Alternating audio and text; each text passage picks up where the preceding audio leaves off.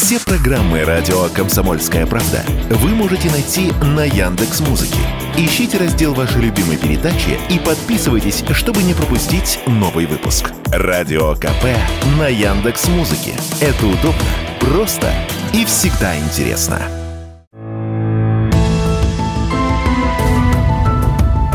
Медсовет. Все, что вы хотели знать о медицинских открытиях, новых лекарствах и даже врачебных тайнах. Здравствуйте, в студии Вероника Борисенкова. В эфире программа «Медсовет». Будем говорить о медицинских открытиях, новых лекарствах, врачебных тайнах. Узнаем последние новости из мира медицины, неизвестные факты об известных болезнях и, конечно, будем общаться с экспертами и врачами. Здоровые новости.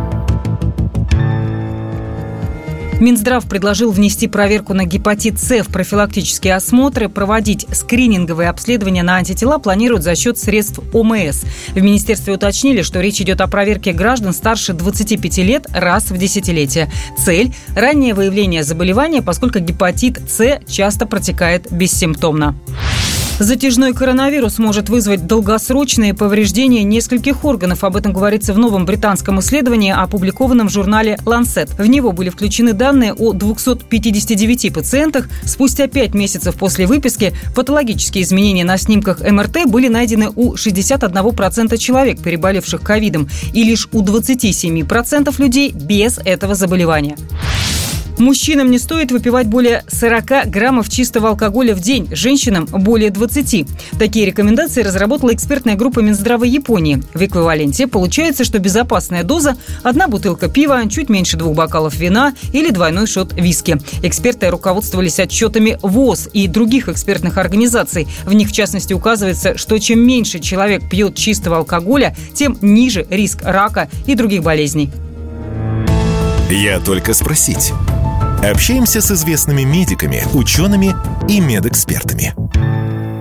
Студии Вероника Борисенкова, программа «Медсовет». Поговорим мы сегодня об очень важном органе в нашем организме – кишечник. Вот, кстати, говорят, что 90% серотонина, гормон радости, который регулирует аппетит, все наши эмоции, реакцию на стресс, вырабатывается при участии микробиота в кишечнике, а не в мозге. И вообще, что значит здоровый кишечник, как улучшить его работу, что такое микробиом кишечника, какие проблемы возникают у кишечника и вообще из-за чего это все происходит. Сегодня на эти и другие вопросы я попрошу ответить моего гостя, гастроэнтеролога, кандидата медицинских наук Алексея Дмитриевича Парамонова. Алексей Дмитриевич, какие основные симптомы, очевидные и неочевидные, могут говорить о проблемах кишечника? Давайте просто перечислим то, что может привести к врачу. Любой дискомфорт в области живота, боль, неважно в какой его части, стул неправильный, слишком частый, слишком редкий, слишком тугой, болезненный, тошнота,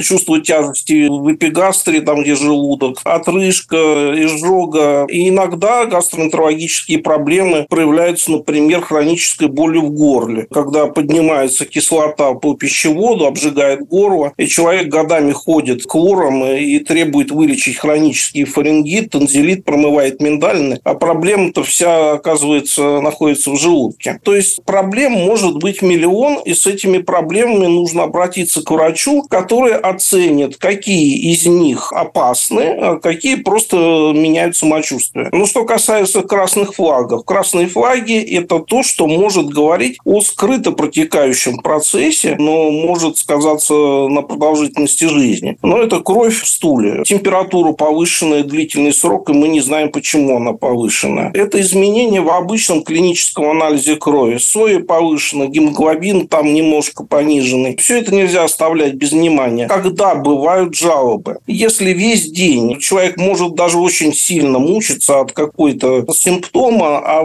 ночью спит как младенец, то вероятность 99%, что это функциональное расстройство. В любом случае, вот эти красные флаги – это работа врача их найти. А вот если ничего не беспокоит, есть ли какие-то некие профилактические походы к врачу в рамках своей собственной диспансеризации? Мы знаем, как заниматься профилактикой диагностикой рака толстой кишки. Нужно обязательно, даже если ничего не беспокоит, 45 лет сделать колоноскопию. И в дальнейшем эти колоноскопии повторять, ну, в среднем раз в 5 лет, что мы там ищем? Мы ищем полипы. Полипы – это доброкачественное образование разного размера, обычно небольшого, до сантиметра. И такие выросты ничем не опасны. И задача колоноскопии профилактическая – их найти и удалить. Почти всегда, если они небольшие, их можно удалить сразу же при первой колоноскопии. Рак толстой кишки развивается почти всегда из полипа. И почти всегда этот полип должен быть больше 30 миллиметров. А чтобы ему вырасти до такого состояния, нужно более 5 лет. Вот отсюда взялась эта цифра 5 лет, что не успевает вырасти полип до такого состояния, чтобы угрожать раком. И если мы эту программу ведем у человека, то шансов развиться рак толстой кишки крайне мало остается. В отношении других ситуаций консенсус не такого высокого уровня. В отношении желудка что обсуждается? Что 90% рака желудка вызваны хеликобактерной инфекцией хронической. Ей чаще всего заражаются в детстве, и она всю жизнь присутствует. И медленно-медленно вызывает воспаление. Это воспаление может переходить в атрофию, там какие-то изменения хронические в желудке. И через десятки лет э, это может закончиться раком. Азиатские страны здесь более радикально. Они уже достаточно давно приняли концепцию «выявляй и лечи». Они считают, что с 12 лет надо всех проверять на хеликобактер. Европейцы отвечают, а у нас генетический риск рака желудка ниже, чем у азиатов. Поэтому мы так агрессивно действовать не хотим. Мы будем уничтожать хеликобактер в определенных случаях. А как часто надо сдавать анализ в профилактических даже целях, если многие из нас носители с детства? Достаточно это сделать один, ну, может быть, два раза, но сделать хорошо. Что значит хорошо? Не все исследования на хеликобактер одинаково эффективны. Самое эффективное сегодня – это С13 дыхательный тест. Второе по точности – это анализ антигенов калия. Где-то 95% точности каждого из этих исследований. Один раз определили. Не нашли, расслабились. Вероятность взрослого человека заразиться хеликобактер ничтожная, абсолютно ничтожная. Заражаются чаще всего дети, у них желудок приспособлен, у них нет высокого уровня кислотности. Хорошо.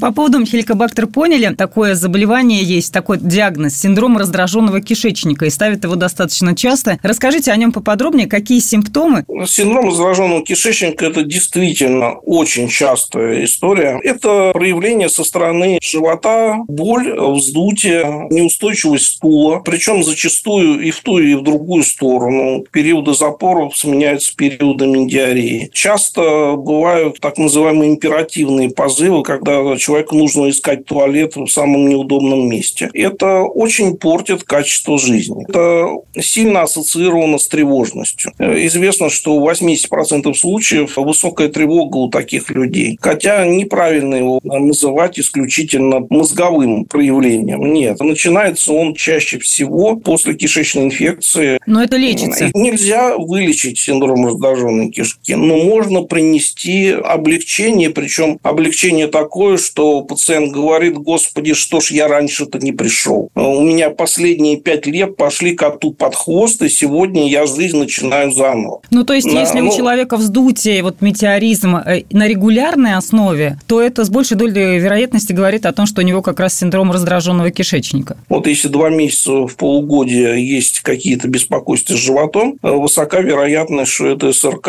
и надо об этом подумать. Хотела с вами поговорить вот о чем. Что такое модное слово микробиом кишечника? Это то, что раньше называлось микрофлорой? Да, это все микробы, в основном бактерии, конечно, но не только бактерии, которые живут у нас в организме. Из них большая часть живет в кишечнике, в толстом кишечнике. Они влияют на нашу жизнь, на иммунную систему. Поэтому микробиом нужен и хорошо, что он есть. Как его поддерживать, исследовать, вот это вот хитрые вопросы. Дело в том, что до сих пор э, мы не можем качественно его оценивать. Наука пока до этого не доросла. Классический анализ на дисбактериоз, который до сих пор делают в любой поликлинике, ничего не показывает. Есть действительно перспективный метод, который показывает реальность. Это генетический анализ кала. Тот же самый ПЦР. Но здесь мы уже смотрим, какие бактерии живут в кишках. Проблема в том, что что это важно для исследователей, совершенно пока бесполезно для практического врача. Нет никаких норм, нет клинических рекомендаций, пока нет никаких решений. Эти решения обязательно появятся в будущем, но на это может уйти десятки лет. Хотела вас спросить а по поводу питания. Понятно, что многое известно нашим слушателям, правда, не все, наверное, соблюдается, но все-таки что самое вредное для нашего кишечника, что затрудняет его работу? Все люди разные. Есть, конечно, общее правило, и общее правило звучит таким образом. Должна быть растительная клетчатка, а это условно салаты, фрукты, листья всякие, там укропы, петрушки, и должно быть ограничено переработанное мясо, особенно копченая колбаса, там, всякие сосиски и так дальше. Такой подход снижает риск запоров и снижает риск рака толстой кишки. Готовилась в программе, попались мне такие три столпа для того, чтобы кишечник работал правильно. Питьевой режим, клетчатка, как вы уже сказали, и физическая активность. Согласитесь ли вы с этим или что-то еще добавите? Это в принципе верно, с той поправкой, что не надо молиться на эти 2 литра воды или 2,5 литра воды. Хотя бы литр 200 и выше пить надо не только для кишечника, это нужно. Моим гостем был гастроэнтеролог, кандидат медицинских наук Алексей Дмитриевич Парамонов. Поговорили о том, что лучше есть, лучше не есть, какие проблемы происходят с кишечником, как это лечить, что сделать для того, чтобы кишечник работал правильно, как улучшить его работу. Спасибо вам огромное. Медсовет. Все, что вы хотели знать о медицинских открытиях, новых лекарствах и даже врачебных тайнах. В эфире программа «Медсовет» в студии Вероника Борисенкова. Говорим о медицинских открытиях, новых лекарствах, врачебных тайнах и в том числе узнаем много интересного из истории медицины.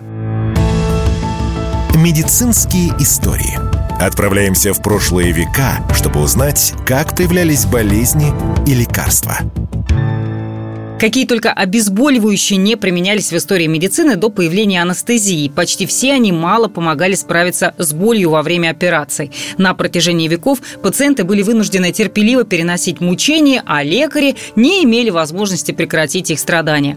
На вооружении эскулапов были различные средства. В Древнем Египте использовали в качестве анестетиков крокодилий жир или порошок из кожи аллигатора. Но главными анестетиками древности были травы – белина, белодон, Донна, конопля, опиумный мак. Они активно использовались врачами в Египте, Вавилоне, Риме, Греции, Индии. Как правило, травы сжигали, чтобы пациенты впали в сон, надышавшись их парами. Первая операция под общим наркозом была проведена в Китае в 140-150 году нашей эры. Ее выполнил самый знаменитый врач древнего Китая Хуа То.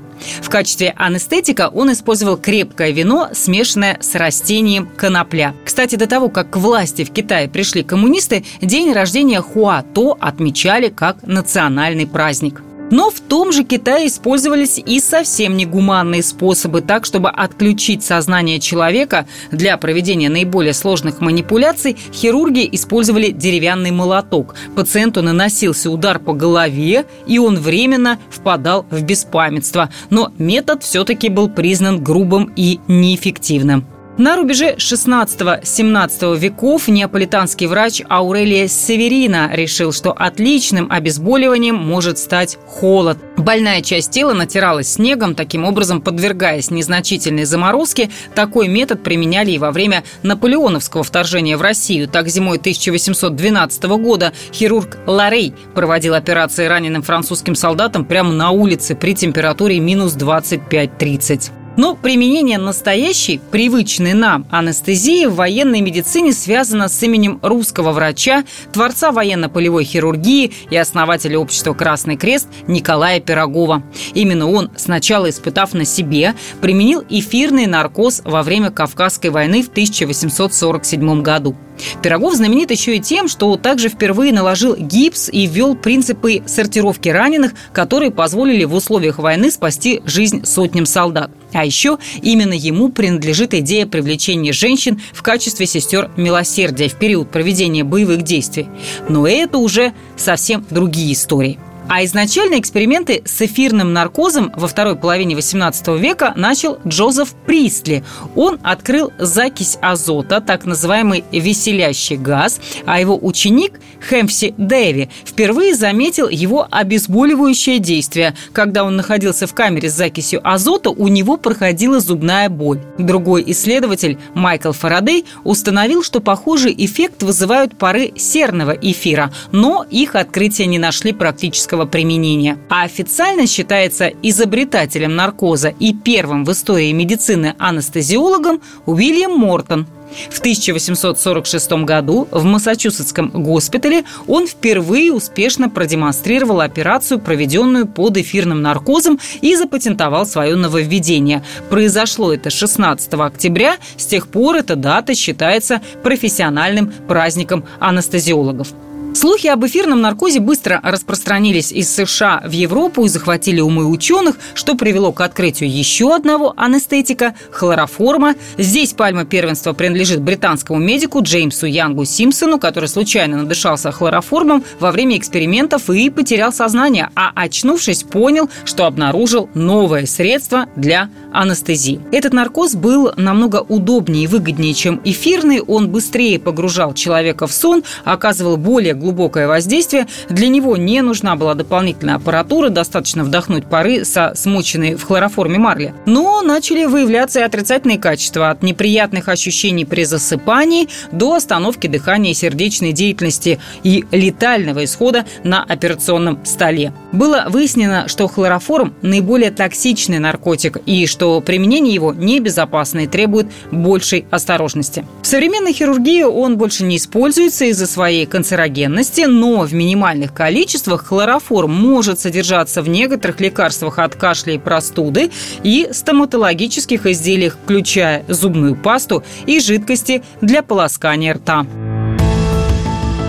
Говорит, что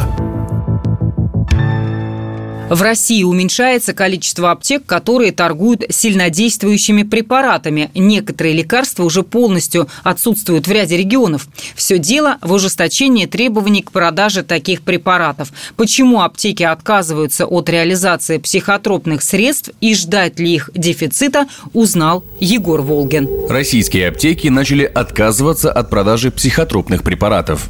К такому выводу пришли специалисты онлайн-агрегатора аптек Мегаптека и сервиса «Честный знак». Например, лекарство от эпилепсии Фризиум на данный момент доступно лишь в 56 аптеках на всю страну, а транквилизатор Заломакс полностью отсутствует в нескольких регионах России. Все дело в том, что к продаже данных препаратов применяются серьезные требования со стороны государства, а при этом цены на такие лекарства фиксированы и компенсировать серьезные затраты на их отпуск с помощью повышения стоимости невозможно. Поэтому аптеки и принимают единственно возможные в таких случаях решения решение – просто не связываться с этими препаратами. Об этом радио «Комсомольская правда» рассказал эксперт фармацевтического рынка, директор по развитию компании RNC Pharma Николай Беспалов.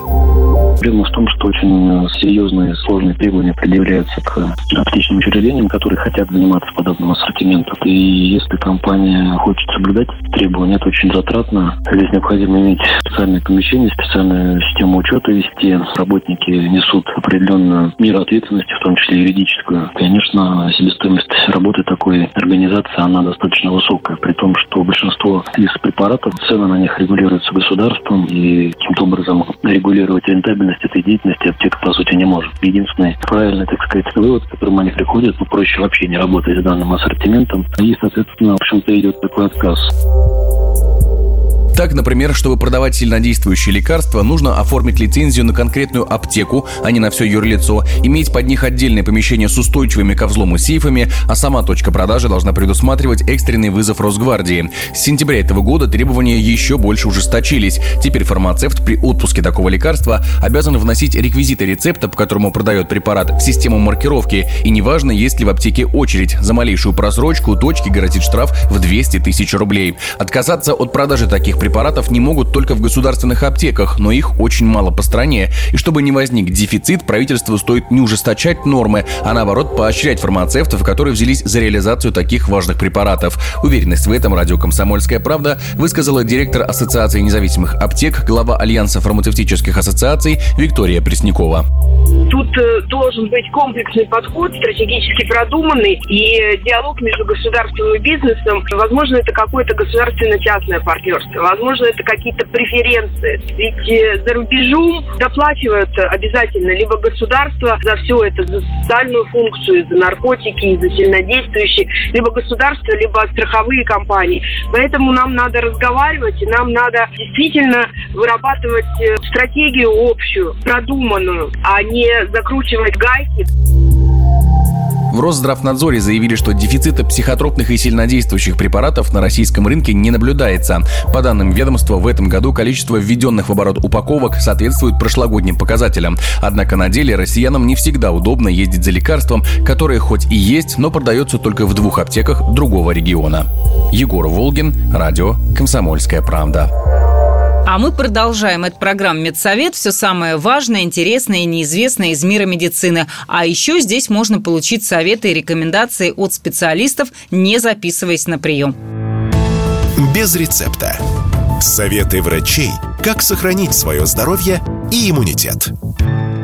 Овсяная каша и блюда из жирной рыбы облегчают симптомы сезонной депрессии и помогают бороться с зимней хандрой. Об этом рассказал эксперт по питанию Кайл Кроули. По его словам, овсянка способствует повышению уровня серотонина, который предотвращает перепады настроения, а также снижает тревожность и симптомы депрессии. Кроме того, благодаря содержанию цинка овес поддерживает общее здоровье мозга и снабжает организм энергией. А жирная рыба, такая как лосось, сардины, скумбрия – один из лучших пищевых источников витамина D, а также полезных жирных кислот омега-3.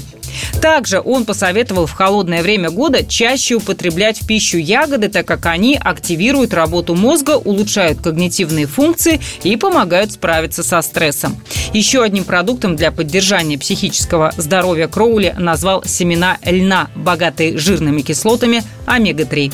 Россиянам назвали способы справиться с тревогой. Первый и самый важный шаг – принятия проблемы, рассказала психотерапевт Татьяна Мелих. По ее словам, понимание, что начался приступ тревожности, помогает сделать его менее пугающим. Для снятия напряжения следует найти тихое место и сделать медленный глубокий вдох. Вдохните на счет 4, задержите дыхание, а затем медленно выдохните. Глубокое дыхание посылает в мозг сигнал о необходимости успокоиться. Плюс достаточный сон, сбалансированный полноценное питание, отказ от алкоголя и физическая нагрузка. Все это также поможет справиться с тревогой.